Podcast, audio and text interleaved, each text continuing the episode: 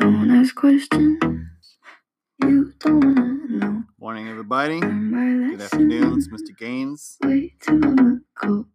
To be talking to you, but I don't know. Should have taken a break, not an Oxford comma. Take what I want when I want it. And I want you. He died like a dog. Bad, bad news. One of us is Time for some lose. The Esperanza Rising. Just add some friction. Ah! All right, big episode today. Um, Miguel and Esperanza kind of get into it and uh, say some things that might be a little bit hurtful. Uh, one of the best chapters, best parts of the chapter, even though it's a little tough to read and listen to sometimes. Hope you enjoy it. I think I was just relieved to see that.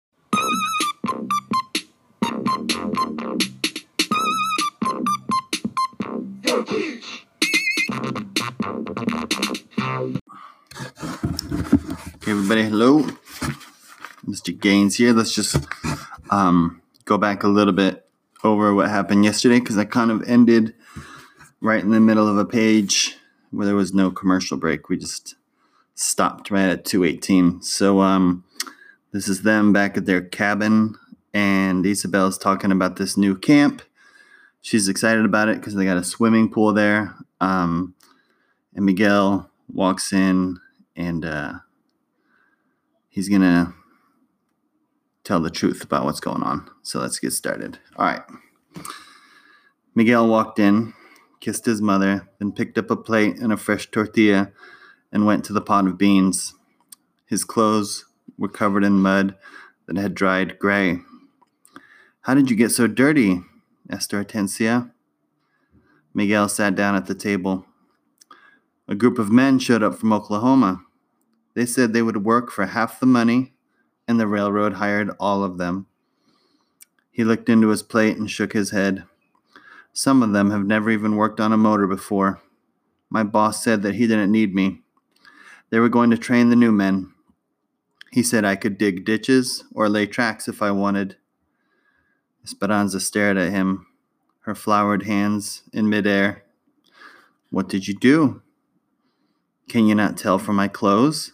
I dug ditches. His voice was sharp, but he continued eating, as if nothing were wrong. Miguel, how could you agree to such a thing? said Esperanza. Miguel raised his voice. What would you have me do instead? I could have walked out, but I would have no pay for today. Those men from Oklahoma have families too. We must all work at something or we will all starve. A temper Esperanza did not recognize raged to the surface.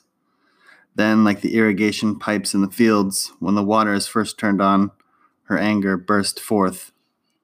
Why didn't your boss tell the others to dig the ditches? She looked at the dough she was holding in her hand and threw it at the wall.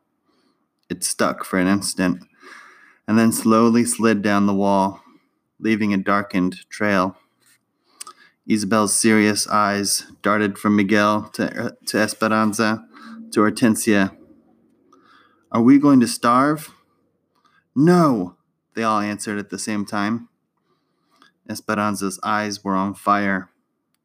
She stamped out of the cabin, slamming the door, and walked past the mulberry and the chinaberry trees to the vineyard.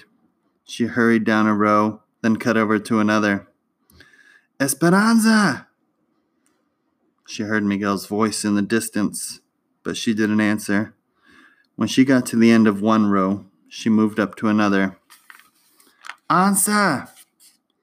She could hear him running down the rows, catching up with her. She kept her eyes on the tamarisk trees in the far distance and walked faster. Miguel eventually caught her arm and pulled her around. What is the matter with you? Is this the better life that you left Mexico for? Is it? Nothing is right here. Isabel will certainly not be queen, no matter how badly she wants it, because she is Mexican. You cannot work on engines, because you are Mexican. We have gone to work through angry crowds of our own people who threw rocks at us, and I'm afraid, uh, and I'm afraid they might have been right. They send people back to Mexico even if they don't belong there, just for speaking up. We live in a horse stall. And none of this bothers you? Have you heard that they are building a new camp for Okies with a swimming pool? The Mexicans can only swim in it can only swim in it on the afternoon before they clean it. Have you heard they will be given inside toilets and hot water? Why is that, Miguel? Is it because they are the fairest in the land? Tell me, is this life really better than being a servant in Mexico?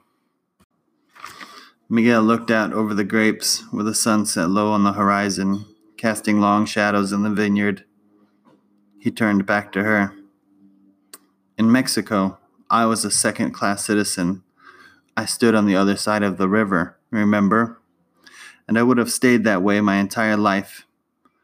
At least here, I have a chance, however small, to become more than what I was.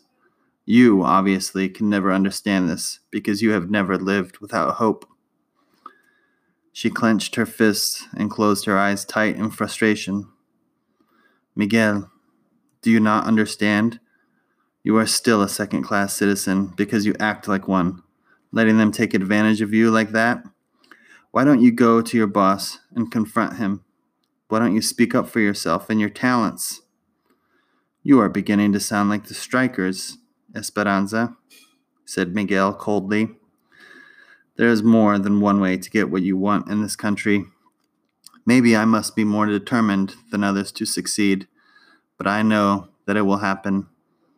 Aguántate tantito y la fruta caerá en tu mano. The words stopped her as if someone had slapped her in the face. Papa's words. Wait a little while and the fruit will fall into your hand. But she was tired of waiting. She was tired of Mama being sick, and Abuelita being far away, and Papa being dead. As she thought about Papa, tears sprang from her eyes, and she suddenly felt weary, as if she had been clinging to a rope, but didn't have the strength to hold on any longer.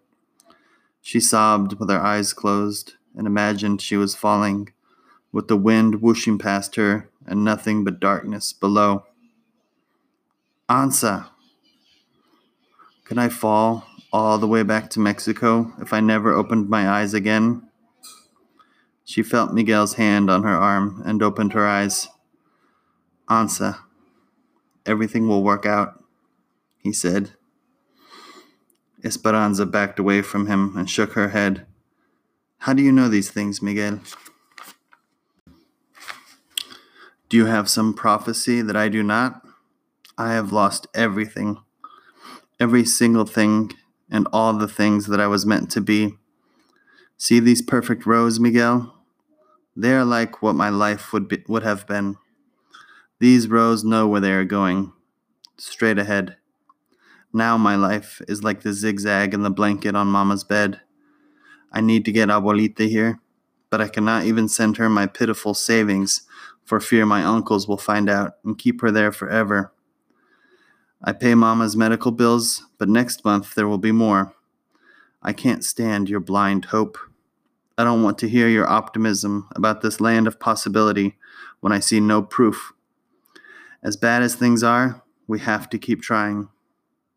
But it does no good. Look at yourself. Are you standing on the other side of the river? No, you are still a peasant. With eyes as hard as green plums, Miguel stared at her, and his face contorted into a disgusted grimace. And you still think you are a queen. Don't ask questions you don't wanna know. Morning, everybody. Good afternoon. It's Mr. Gaines. way too long ago to be talking to you, but I don't know. Should have taken a break, not an Oxford comma. Take what I want when I want it, and I want you. He died like a dog. Bad.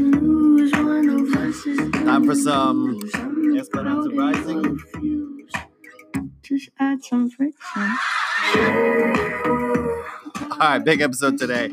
Um, Miguel and Esperanza kind of get into it and uh, say some things that might be a little bit hurtful. Uh, one of the best chapters, best parts of the chapter, even though it's a little tough to read and listen to sometimes. Really, Hope you really enjoy it. I think I was just relieved to see that.